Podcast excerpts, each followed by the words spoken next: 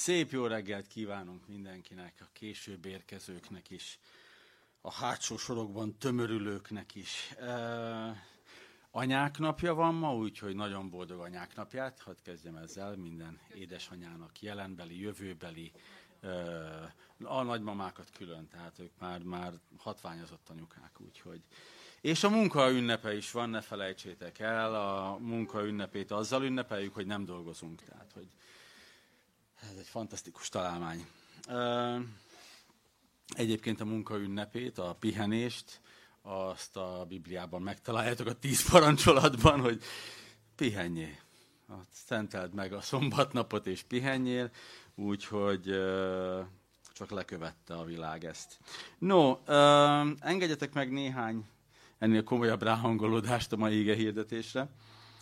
Az előző hónap szünet volt a sorozatunktól, hiszen a, szeretem ezt a kifejezést, a posztkoronális korban. Meglátogatott bennünket a mi amerikai nagybácsink, a Tom Foley, és két vasárnap is ő hirdette az igét, illetve volt húsvéti alkalmunk, illetve múlt vasárnap Nyári Attila hozott tanítást Kistarcsáról nekünk frissen, ropogósan. Úgyhogy engedjétek meg, hogy egy kicsit felelevenítsem, hogy hol is tartunk a sorozatunkban, jó? Én is kicsit elvesztem őszintén szólva, úgyhogy egy picik emlékeztető. Az Isten szíve a sorozatunknak a címe, amiben a tíz parancsolatot tanulmányozzuk. Ha valaki ezt eddig még nem követte, akkor tudja, hogy mi az, amire most rákattintott, akár online, akár jelenlétével itt föld fizikailag azzal a kifejezett szándékkal uh, tanulmányozzuk a tíz parancsolatot, hogy megértsük és meglássuk rajta keresztül Isten szívét. Ki is ő, milyen is az az Isten, aki ezt a tíz parancsolatot odaadta iránytűül a saját népének, ugye? Tehát, hogy ezt látjuk, ezt a folyamatot látjuk, és, és ezt próbáljuk vizsgálni és tanulmányozni. Remélem emlékeztek még, hogy lényegileg két részre bontható a tíz parancsolat. Az első fele, az első három, illetve reformátuséknál négy, ha jól emlékszem, mert ott egyet még beékeltek, igen. Az arról szól, hogy a mi kapcsolatunk Istennel. Tehát ne legyen más Istened, ne faragjál Istent magadnak, neved hiába Isten nevét a szádra, és szenteld meg az ünnepnapot, a munka ünnepét tartsd meg. Aztán pedig ez a fókusz, ez átfordul és átmegy az ember-ember kapcsolatokra. A negyedik eh, parancsolattól ugye ilyeneket látunk, hogy tiszteld anyádat és apádat, eh, illetve fordítva atyádat és anyádat. Ne ölj, ne paráznák, hogy ugye a végén vannak ezek a ne, ne lopj, ne tégy fele barátod ellen hamis tanúbizonyságot, ne kívánt fele barátod házát, ne kívánt fele házastársát, vagy bármiféle tulajdonát. Szóval, hogy az teljes törvényt a na, le van fagyva az agyam, 513, 613 törvény, szóval nagyon sok törvényt, azt hiszem 613, azt ebben a tízben zanzásítja Isten nekik, ebben tömöríti nekik.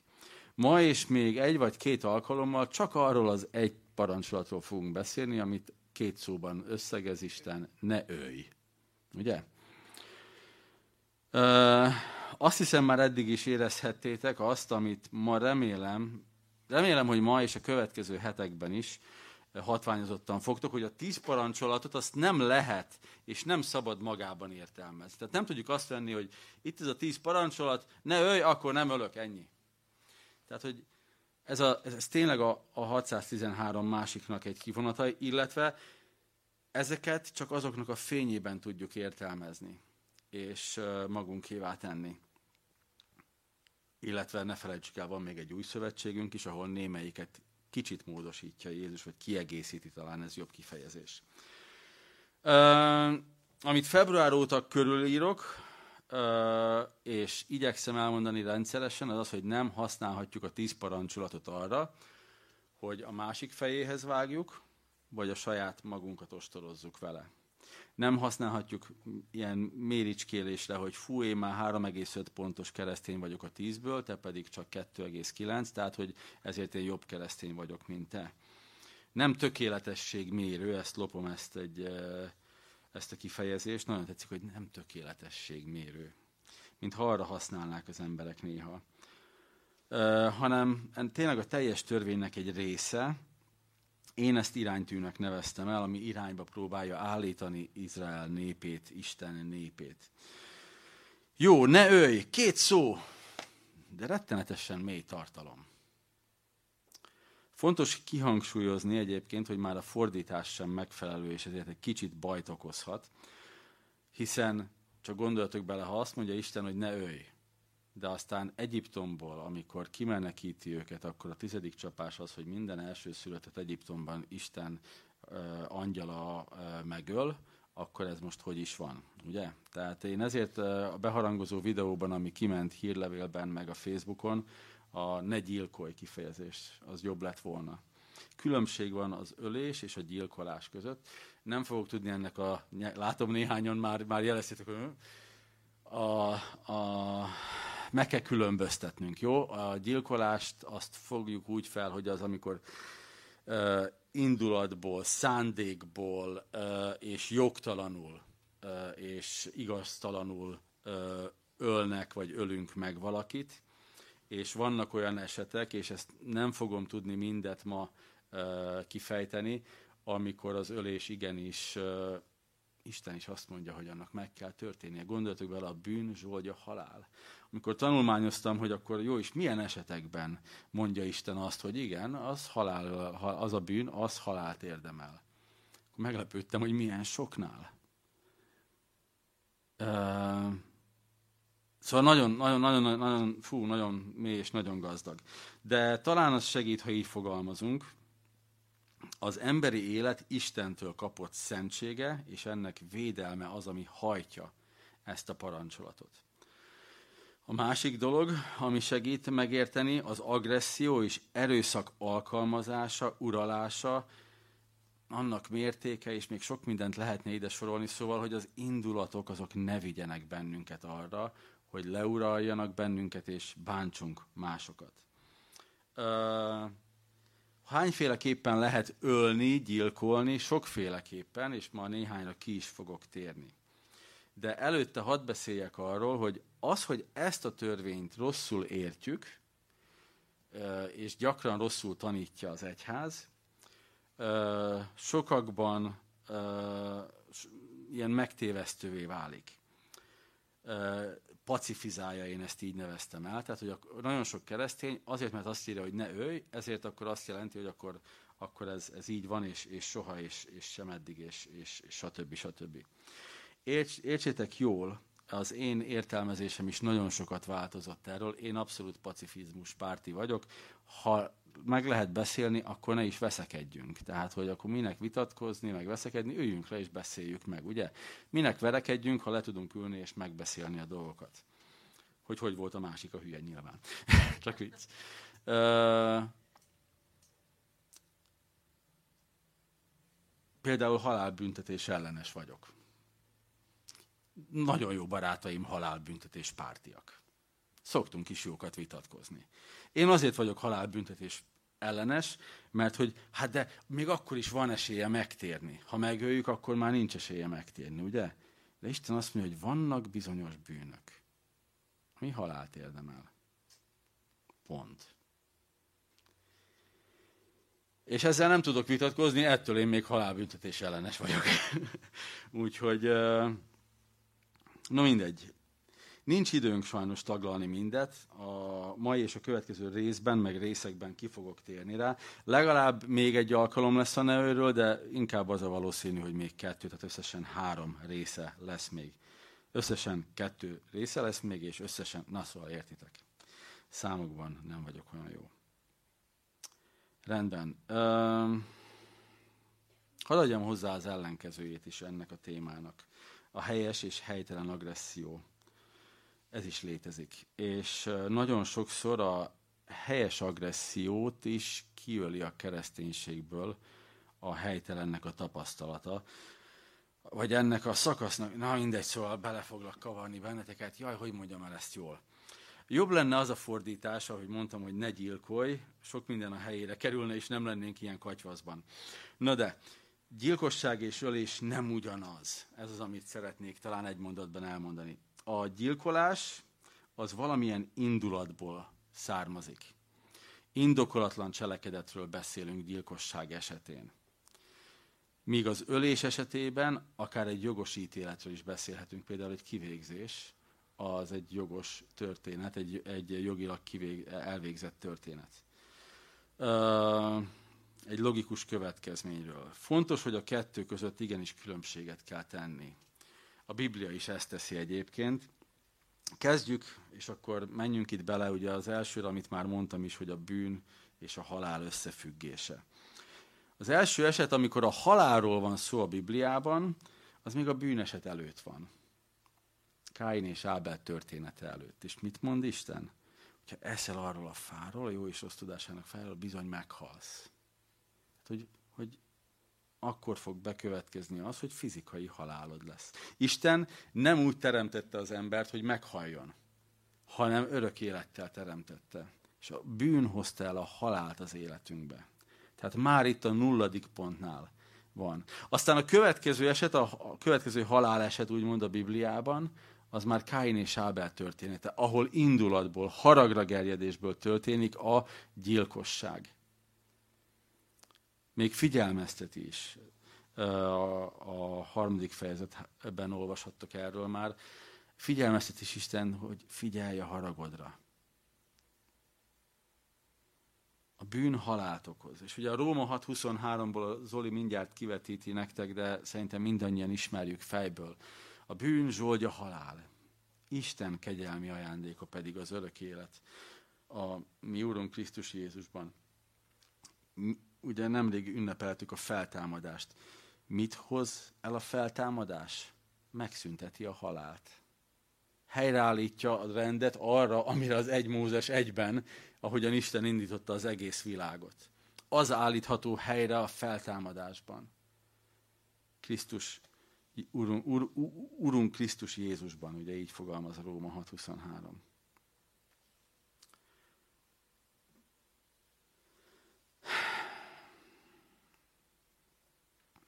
Jó. Az emberi élet szentsége, nagyon szeretnék erről is beszélni, és mindjárt kifejtem, hogy miért. Hittel, vagy hit nélkül is, tehát a nem hívőkbe is, a világ bármely pontján bele van kódolva, hogy nem jó gyilkolni. Az nincs rendben. Az életnek a tisztelete, az életnek az értéke bele van kódolva. Határvonalakról lehet vitatkozni. Szoktak is. Kulturális eltérések is vannak, hogy mi az, ami rendben van, még hol van az, ahol nem. Ugye van, ahol sokkal korábban jön a halálbüntetés, akár már a lopásért is halálbüntetéssel ö, ö, büntetnek kicsit túlzottnak érzem, de, de biztos hatékony, legalábbis azt gondoljuk, mi így innen távolról. De világszerte elterjedt vallások és vezető ideológiák területén mindenhol, hogy az életet tisztelik, és mindenhol élet igenlőek. Zsidó-keresztény kultúrák, az iszlám kultúrák, végtelen lista. Miért? És ezt a pár gondolatot lopom, úgyhogy fel fogom olvasni szó szerint. Oda vezeti vissza az ember élet kiemelt értékét, hogy egy teremtő Istentől kaptuk, és hogy ez megkülönböztet minket minden más teremtménytől a Földön. Amíg Isten emberen kívül mindent a szavával teremtett, figyeljetek, és szerintem zseniálisan van megfogalmazva, addig az embert kezével formálta, formázta meg, és a lelkét adta belé azt látjuk, hogy Isten embert, mint saját képmását különleges módon védi, óvja, közösséget vállal vele, és ezért az ember élete Isten tulajdona. Ezért szent és sérthetetlen az emberek számára. Rengeteg nagyon mély igazság van ebben az egy összetett mondatban. Kezdjük a végével. Az ember élet szent és sérthetetlen az emberek számára.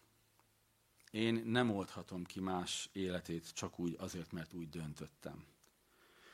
Reggelente, amikor autót vezetek, és uh, olyanokat tesznek az emberek, amilyeneket van, hogy ugye? volt olyan gondolat is, hogy ha mindegyiket, aki bunkó velem, kiiktatnám egy rakétával, egy kormányrúdon, akkor egy idő után elfogynának, és nyugodtabban lehetne vezetni, hogy ez tök jó lenne. És akkor ehhez mi kellene? Hát, hogy csak az én autómon legyen rakéta, mert ha másén is van, akkor elég gyorsan elfogyna az emberiség szerintem. Ha ez ilyen széria sorozat gyártásban működne a történet, ugye? Sőt, ez azt is jelenti, hogy a sajátomat se oldhatom ki. És nem akarok belemenni ebbe se túlzottan mélyen, mert tudom, én magam is voltam mély depresszióban, hála Istennek olyan mélyben nem, hogy, hogy az öngyilkosságot fontoljam, de volt több barátom, aki, aki nagyon közel járt hozzá, és sokat beszélgettünk erről. Uh, és van az a helyzet, amikor, amikor az ember már nem lát más kiutat, de a saját életem felett sem én vagyok úr. Ez nagyon fontos, hogy ezt kimondjuk. Mondok néhány példát, hogy miért. Történik velem egy baleset, és lebénulok. Ha én vagyok az úr az életem fölött, akkor ebben a pillanatban azt mondom, hogy de hát hogy történhetett velem ilyen? De ha úgy tekintek a saját életemre, hogy Isten az Úr az életem fölött, hát akkor ő tudja, hogy ez miért történt meg velem. Ugye? Már kapásból, más szemszögből nézem. És mondok egy jobbat, ezt személyesen hallottam, Down-szindrómás gyereke született egy ismerősömnek. És, és sokáig. De hogy Isten miért adott nekik ilyen gyereket? Addig, amíg nem jött rá, hogy az a gyermek is élet, az a gyermek is érték, abban a gyermekben is Isten lelke van, Isten formázta azt a gyermeket. És okkal adta az ő életükbe. És napról napra elkezdett megváltozni a hozzáállása. Minden emberi élet Isten tulajdona. Ő védi, ó, ő óvja, és ő vállal közösséget mindannyiunkkal. Azért gondoljatok bele, szoktunk elviselhetetlenek lenni. Szoktunk cikik lenni. Nem csak a mellettünk ülők, nem csak a mögöttünk ülők, az előttünk ülők, mi magunk. És Isten közösséget vállal bennünk, velünk. Miért? Mert saját kezével formált bennünket. Saját képmását látja bennünk, és a lelkét adta belénk. Akkor is, ha mi éppen rossz napot fogtunk ki, és bántóak vagyunk, akkor is az ő lelke van bennünk. Ezért nem gyilkolázhatunk kedvünkre idézőjelben. Sok téma van, tényleg nagyon sok témája van ennek a két szónak, amiről lehet, és némelyekről fogunk is még beszélni. Teljesség igényé nélkül rasszizmus, jó? Abortusz, és tényleg sorolhatnám némelyikre fogok is kitérni még ma. Azt látjuk, hogy az emberi élet Isten szemében szent. És nincs semmilyen, és itt egy pont van, inkább így mondom. Az emberi élet szent. Pont. Nem rendelkezik senki és semmi fölötte. Egyetlen egy ideológia se, egyetlen egy pártrendszer se, senki sem. Minden emberi élet Isten tulajdona. ugye háború dúl a szomszédban. Telegram csatornán lehet követni az orosz propaganda oldalt, az ukrán propaganda oldalt. Én elkövettem azt a hibát, hogy amikor az egész kitört, akkor bekövettem, és néha még mindig megnézem. És lehet látni holttesteket, lehet látni videókat, borzasztó. Szív, szívszaggató. És lehet látni videókat, ahol akár az egyik oldal, akár a másik oldal úgy beszél az ellenkező oldalról, hogy azok a kutyák, azok a, nem tudom, ezek azok amazok, hitvány férgek, kivégezzük mindet. És nyilván a háborúban soha nem a, a kulturális elit találkozik és beszélget, hanem ilyenkor mindig a bűnözői körök kerülnek felszínre, és a legmocskosabb dolgok ezért történnek, mert fegyvereket adnak ezeknek a bűnözőknek de annyira látszik az a sötét, gonosz rész, hogy, hogy se embert, se Istent nem tisztelnek. És nekem erre jó volt ez a két Telegram csatorna, amit követtem, hogy lássam azt, hogy mivé tud aljasulni az ember, ha ki törlődik a szívéből az, hogy ne gyilkolj. Nem érték a másik.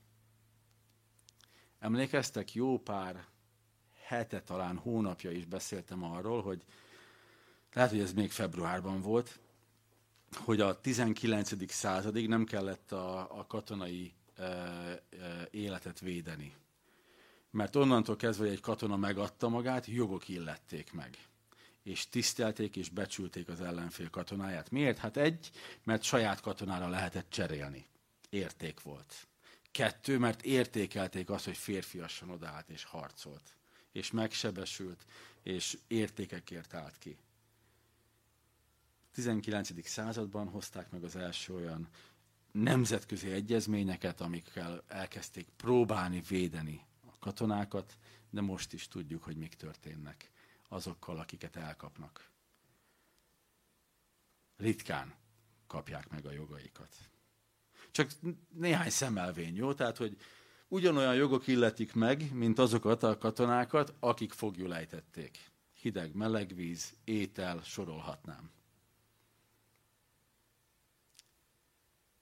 És nem kapják meg. Tehát, hogy már az, már az élőt se tisztelik, nem hogy a holtakat. Na mindegy. Térjünk vissza. És e, e, ennek még csak, és ez, itt még nem is biztos, hogy rasszizmusról beszélünk. Tehát benne van az, hogy a mi népünk az erősebb, meg nagyobb, mint a tiétek, és mi elnyomunk benneteket. Ez benne van. De a rasszizmus az ennél többről szól egyébként. Uh, azt látjuk, hogy az emberi élet ugye Isten szemében szent, ez a legkeményebb parancsolat. Nem csak tiltja a gyilkosságot, hanem arra tanít, hogy értékeljük az életet, jó? Azt látjuk a hegyi beszédben. Ugye Jézus ezt úgymond kiegészíti, kiegészíti ezt az egészet, hogy mi is az emberi élet és mekkora érték. Magyarázza az embereknek, hogy itt pontosan mire is gondolt Isten, amikor azt mondta, hogy ne gyilkolj. Jézus kibővíti törvényt. Az indulat az első pillanattól része volt a törvénynek. Sőt, még azelőtt megjelent, hiszen Isten már Káint is az indulatára figyelmeztette, ahogy azt az előbb mondtam. Mindjárt beszélek még Jézusról, hogy hogyan magyarázza a hegyi beszédben a dolgokat. Isten az emberi életet különleges értéknek minősítette, ezért senki nem veheti el, senki sem mondhat le róla.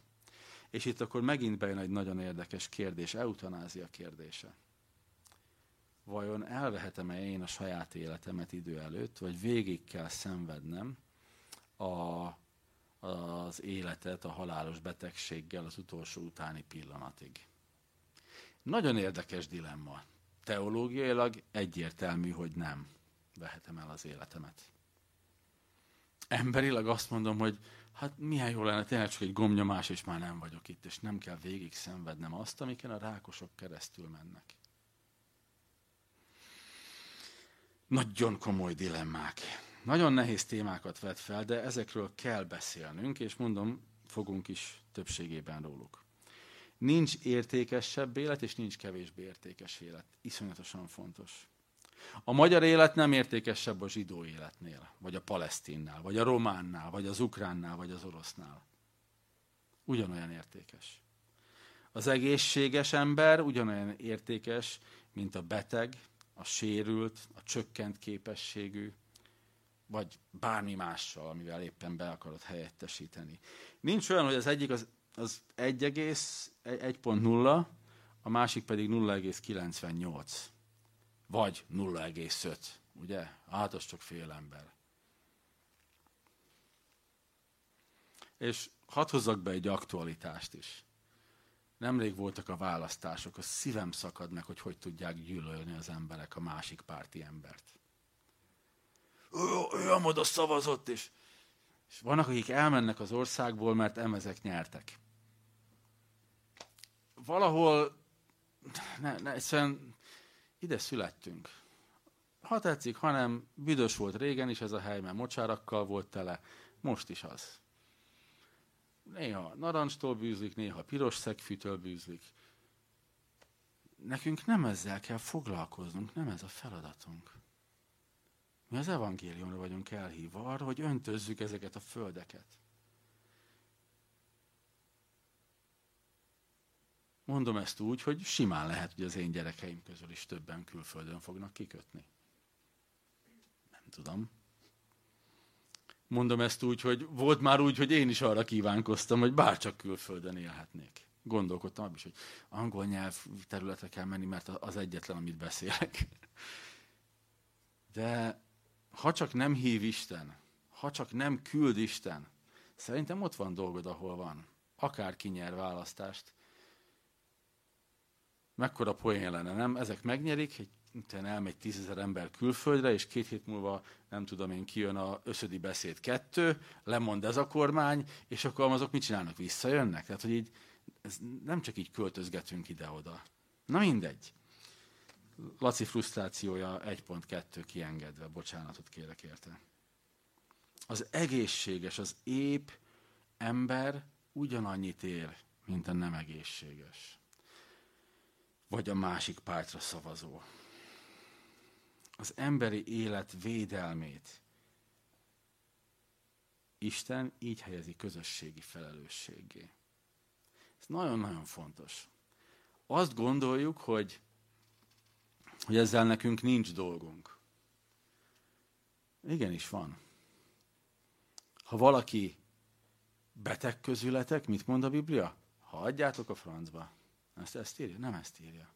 Gondoskodnunk kell róluk felemelni.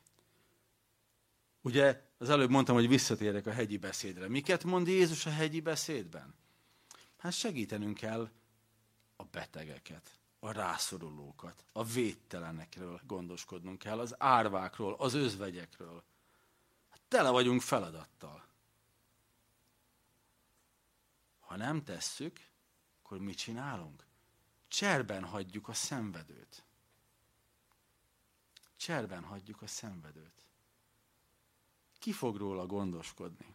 Ha nem mi, akiknek Isten ezt elültette az életébe, hogy igenis fontos az emberi élet. Ha kirekesztjük a bűnöst, a bűnöst kirekesztjük, mert, mert ő megérdemli, hogy szenvedjen. Ugye ez annyira klasszikus keresztény mondat, így borsódzik a hátam, mikor hallom ha megérdemelte. Ugye? Oké? Okay? Ha megérdemelte, el is fogja szenvedni, de neked nem ezzel kell foglalkoznod. A tiéd az, hogy szeresd a bűnöst. És segítsd őt, hogy ne kövesse el a bűnt újra. És brutál nehéz.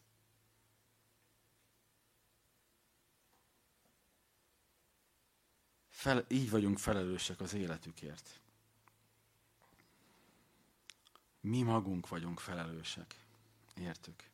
Fontos érteni és látni, hogy Isten szemében az emberi élet védelme az nem pusztán a tiltása egy cselekedetnek, hanem annál sokkal több.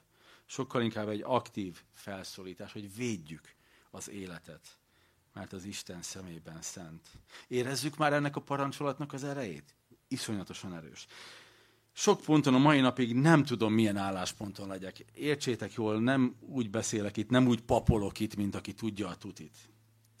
Akkor Horvátországban éltem, háború sújtotta övezet. Találkoztam keresztényekkel, és mai napig nem tudom, hogy melyikkel értsek egyet, talán ez a legjobb megfogalmazás, aki azt mondta, hogy ő, amikor a háború elkezdődött, mivel azt írja a Biblia, hogy ne ő, ő elmenekült.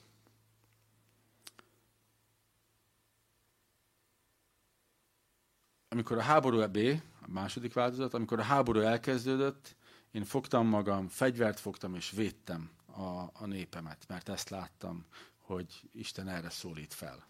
C. Azt írja a Biblia, hogy ne ölj, viszont a népemet támadás érte, nem fogtam fegyvert, de itt maradtam, és a civil szolgálatba álltam, és vizet adtam a, a szomjazóknak, enni az éhezőknek, hordoztam a sebesülteket, temettem az elhunytakat, akár szerbek, akár horvátok voltak. Talán ezt meséltem részben, hogy volt egy lelkész, akit amikor elesett uh, uh, Kórógy, a magyar falu, akkor őt kérték föl ott a szomszédos szerb faluból egyébként, hogy, hogy segítsen a béketárgyalásokban. Hogy ne végezzenek ki mindenkit a faluban. melyiküknek volt igaza. Nem tudom. A új kedvenc történelmi példám van, és ezért külön köszönet Tamásnak, aki ezt kibányázta nekem. Felolvasom, jó? 1941-ben, ugye, náci Németországról beszélünk. 1941-ben nem is tudtam, hogy létezik ilyen nevű, vagy létezett ilyen nevű katolikus pap, Clemens August Graf von Galen, remélem jól ejtettem a nevét, aki egyébként korábban zsidók ellen prédikált, és a náci rendszert nyíltan támogatta, tehát egy olyan történelmi egyháznak a papjáról beszélünk, akit megevett a propaganda a 30-as években, és, és, és követte ezt. Tudomást szerzett a nácik T4 néven futó programjáról, aminek keretein belül nem tudom, ez mennyire volt meg, hogy mielőtt a zsidókat, meg cigányokat, meg mindenki mást kezdtek el kiírtani, előtte azzal kezdték Németországban, hogy a szellemileg sérülteket, mozgásszerveikben sérülteket végezték ki. Tehát T4 nevű, néven futó programjáról tudomást szerzett, ja, és az öregeket is kivégezték a nácik, igen, tehát hm. Na mindegy, szóval három prédikációt tartott ebben a témában az első ismert német katolikus papként szólalva fel a gestapo kegyetlensége és brutalitása ellen, mert a ne őj parancsolat nála is áttörte a gátat. A prédikáció annyira erőteljesre sikeredett, a szövetségesek később repülőről szórták a leíratát a prédikációjának. A német katonák felett, ugye szórták repülőből propaganda célokkal. Sőt, még a náci párt is kénytelen volt a programot szüneteltetni, jobban elrejteni a nyilvánosság elől. 1941. augusztus 24-én Hitler ideglenesen felfüggesztette a programot, miután az augusztus 3-ai, tehát 21 nappal később, három hét alatt eljutott odáig, hogy Hitler ezt beszüntesse, a nevű prédikáció futótűzként terjed a német közösségekben, és több katolikus papot is felszólalásra indított. Ne őj! És átfordult valami. A mai ige hirdetés így és viszonylag hosszúra sikeredik, de még néhány dolog, és ez még csak a bevezető. Mondom, legalább még egy, de lehet, hogy két rész is lesz. Az indulatokról sem beszéltünk, még arról majd jövő héten. De zárjuk a következővel, és ezen is szeretném, ha, ha elgondolkodnánk, és magunkkal vinnénk ezt. Gyilkolni nem csak fizikailag lehetséges. Nem csak úgy tudok gyilkolni, hogy valakinek kioltom az életét. A mai világ egyre kreatívabb módokat talál arra, hogy másoknak például a karakterét gyilkoljuk. Konkrétan van ilyen fogalom karaktergyilkosság, amikor a másik embernek az értékeit lenullázzuk. Uh, igen. Milyen érdekes, hogy itt a magyar nyelv is ezt a kifejezést egyébként használja, hogy karakter nem ölés, hanem karakter gyilkosságként jelenik már meg a magyar nyelvben. Ez mások életében olyan kárt tesz, pszichés károsodást, lelki traumát okoz, ami durvább tud lenni, mint egy seb, mint egy fizikai seb a testen. Megint csak Horvátország, van egy kifejezés, sokatoknak, vagy többségetnek semmit nem fog jelenteni, hogy nem mondom el horvátul, de a fordítása, és ez egy, egy ilyen közmondás, tehát szállóige meg használják a hétköznapi nyelvben, a lelkemben pusztít el ez, ami most történik. És nem jutott eszembe, hogy a magyarban lenne ilyen, de hogy a lelkemben pusztít el ez, ami most történik. Ezt mondja a mondat. És erről rengeteget lehetne beszélni. Akár másokról, amikor ilyen lélekpusztító dolgot mondunk, akár amikor magunkat pusztítjuk. Mondok, át, mondok néhány dolgot. Néha ezek ilyen éveken át mérgező mondatok. Jó? Nem vagy elég jó. Nem vagy elég jó. Nem vagy elég jó. És amikor valaki így nő fel, milyen önértékelése van? Ugye? Egy házasságban milyen pusztító ez. Mondok egy másik mondatot, ez megtörtént egy uh, ismerős házaspárral, ahol a lánynak az édesanyja rendszeresen ezt mondta a lányának, te ennél a férfinél jobbat érdemelsz. Pár évig ezt mondogatta, mondogatta, tudjátok, amikor így kopogtatják így folyamatosan a koponyánkat, és így ott kopog, ott kopog, ott kopog. És elváltak. Nagymama, vagy az anyós, vagy anyuka sikerre jutott, és azóta se talált jobb férjet, volt második házassága szegénynek, az se vált be. Miért? Mert ő jobbat érdemel. Nyilván ennél sokkal összetettebb volt az a házasság is, meg a széthullása is, de értitek, amikor egy ember ezzel mérgezi a másik ember elméjét és lelkét, te ennél jobbat érdemelsz, te ennél jobbat érdemelsz. Klasszikus, nem vagyok elég szerethető, nem vagyok elég szép, ugyan ők állandóan ezt gondolják magukról, mindjárt helyreállítjuk majd az önértékelését mindenkinek egyetlen egy igeversel, szólok előre, hogy így nyugodjatok meg, mert eléggé szépek vagytok, és eléggé szerethetőek. Uh, rengeteg ilyen mondatunk van, ami pusztít bennünket, gyilkol bennünket, mérgez bennünket, és öl bennünket. Úgyhogy engedjetek meg, hogy két olyan igeverssel fejezzük be a, a mai ige hirdetést, ami, ami helyre állítja ezt, ami azt mutatja meg, hogy ezek nem igaz mondatok. Jó? Mind a kettőt hallottátok már tőlem, tök más kontextusban, mind a kettő ige szakaszt fogjátok még hallani tőlem, nagyon sokszor. Egyik kedvencebb igeversem, vagy ige szakaszom, mint a másik. A 139. Zsoltár 13-as és 14-es verse, aki nem tudja, még fejből kezdje el megtanulni, mert pár héten belül majd kórusba fogjuk mondani Isten tiszteleten, az online-osoknak pedig be kell gépelnie, és aki leggyorsabban gépeli be kommentként, az fog kapni ingyen kávézást a lelkészsel. Ö, felolvasom, jó? Annyira szeretem. Bizony, te alkottad veséimet, te formáltál engem anyám méhében. Kapaszkodjatok meg, most jön az az egy mondat. Magasztallak, hogy oly megrendítően csodálatos lettem. Csodálatosok a te cselekedeteid, és jól tudja ezt lelkem. Megrendítően csodálatos lettél. Jó?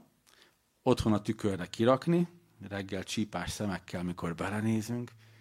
Köszönöm Istenem, hogy megrendítően csodálatosnak teremtettél. Minden egyes alkalommal, amikor 15 kilónál több sminket próbáltok hölgyek tenni magatokra, tudjátok, hogy már megrendítően csodálatosak vagytok. A másfél kiló is bőven sok lesz. És bátran felvállalni a nőiességet, ti megrendítően csodálatosak vagytok. Mi férfiak ezt tudjuk, tehát akár hány kiló fölösleg van rajtunk, akármilyen borostásak vagyunk, csípás a szemünk, szétáll a hajunk, már akinek van, mi tudjuk, egyszerűen ennyi. Mi belénk, ez belénk van oltva. Mi megrendítően csodálatosak vagyunk. De nektek ezt emlegetni kell magatoknak.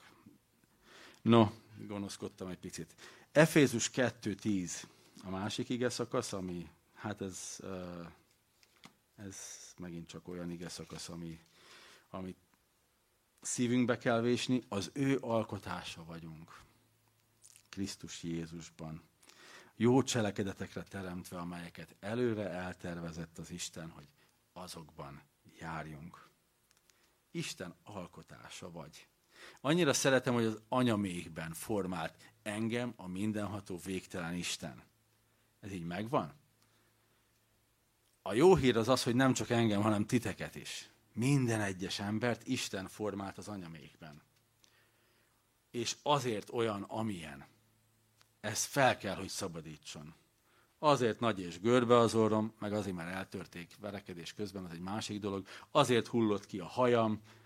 Nem tudom, szóval sorolhatnánk a negatívumok, a pozitívumok. Azért van valamire érzékenységem, és valamire nem, valamire tehetségem, és valamire nem.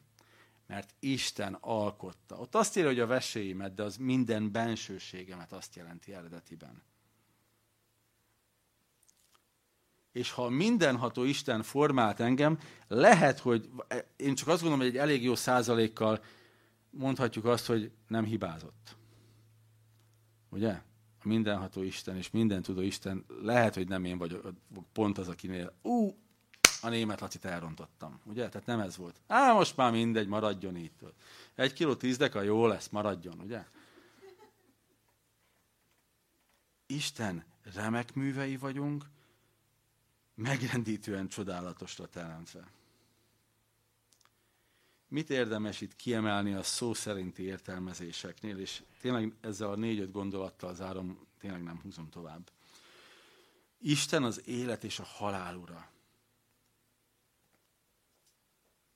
Nem engedi át ezt a döntésjogot és felelősséget senkinek sem. Isten az egyetlen igazságosan ítélő személy a világon. Neki van joga eldönteni, hogy mi az, ami véget kell, hogy vessen egy ember életének, és mi az, ami nem. Lefordítom ezt a mai háborús nyelvre, ott se ölhetsz meg akárkit.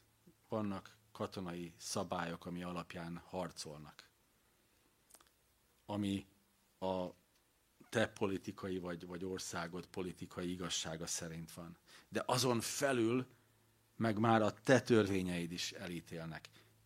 Isten törvénye ennél egy fokkal magasabb. Isten nem csak ember életével, hanem az élet minőségével is törődik. Nem akarja, hogy megnyomorítsunk másokat lelkileg, mentálisan, a szavainkkal, a viselkedésünkkel, a cselekedeteinkkel. Én nagyon szeretem azt, hogy sajnos már nem él közöttünk, de volt a az Ildikó, Doncsecs Ildikó, sokan ismeritek, az alapítványnál dolgoztunk együtt, és én nekem szavajárásom volt régen sokkal jobban az, hogy azt mondtam, hogy háj, de hülye vagyok. És ő mindig azt mondta, hogy Laci, nem vagy hülye, csak hülyeséget csináltál. Érzitek azt, hogy hogyan romboltam magamat? És ő meg halk szóval mindig azt mondta, hogy nem, ezt állítsd helyre, nem vagy hülye lehet, hogy most hülyeséget csináltál. Tök más az egész. Isten nem pusztán a cselekedetet, hanem már magát az indulatot is egyébként károsnak tartja. Erről majd egy picivel többet jövő héten. Az elkövetőre egyébként ugyanúgy nézve, mint az elszenvedőre nézve. Isten a cselekedet tiltása mellett felszólít, ugye Jézus szavain keresztül, egy másik aktív cselekedetre uralkodj az indulataidon. És ezt Isten meg tudja adni, át tudja formálni a lelkünket. Uh, és akkor hadd zárjam ezzel a rövid bizonyságtétellel. Egy ember, akit uh, egy olyan egy éve ismertem meg, iszonyatosan indulatos volt. Rendszeresen összeverekedett. Uh, nagyon komoly balhékba került az indulatai miatt külföldön él, és gyakran jár haza, és az autópályán is többször verbális, néha némi fizikai abúzusig terjedtek a dolgok. És segítettem neki ezeken így átmenni, fogalmazzunk így, és olyan szinten állt így ez át benne, hogy egyik alkalommal, meg nem mondom, talán karácsonykor volt ez először, mikor jött haza, és azt mondta, hogy te, nem akartam senkit sem megölni útközben. És akkor mondom, hát reméljük így lesz majd visszafelé úton is, ugye? És amikor visszaérkezett, akkor is rám írt, hogy én azt hiszem, hogy, hogy bennem megváltozott valami. És akkor januárban ment először be a munkanap, munkahelyére, ahol eltelt pár hónap, és így néztek rá, mondjuk nevezzük őt Andrásnak, hogy András, nem vagy indulatos, mi van veled? És az, hogy az Úr Jézus kigyógyította ebből. Tehát van erre lehetőség. Vannak mentális részek is, vannak szellemi részek is, és, és egyszerűen igenis tudunk uralkodni az indulatainkon. Istentől van minden élet te életed is, a másiké is. Féljük Istent, és tisztelettel közelítsünk a másik életek felé. Bánjunk minden élettel, tisztelettel. Amen. Amen. Imádkozzunk, és aztán dicsérjük Istenünket.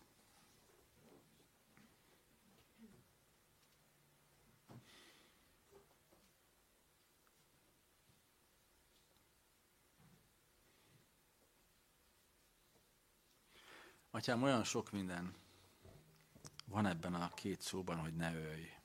És annyi mindent hoz fel. Azt mondtad Ábrahámnak, hogy ölje meg Izsákot, és ő kész volt megtenni. Atyám, te megölted a saját fiadat értünk.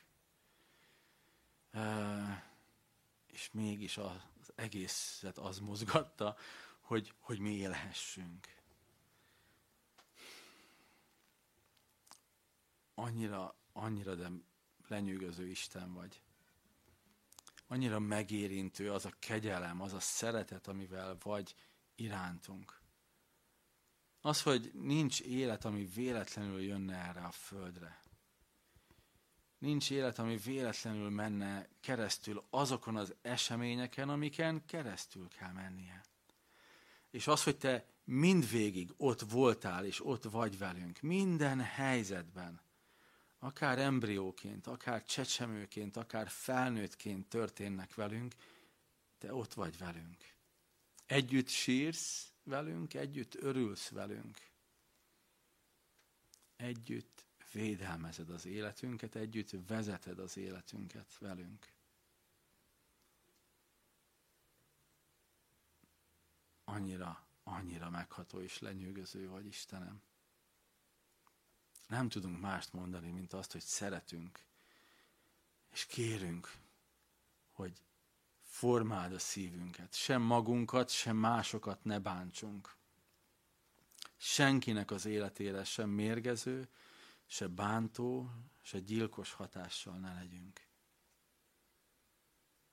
Ahogyan te életet adó Isten vagy ad, hogy a mi szavaink, a mi tetteink, a mi puszta létezésünk is életet hozó legyen ezen a földön.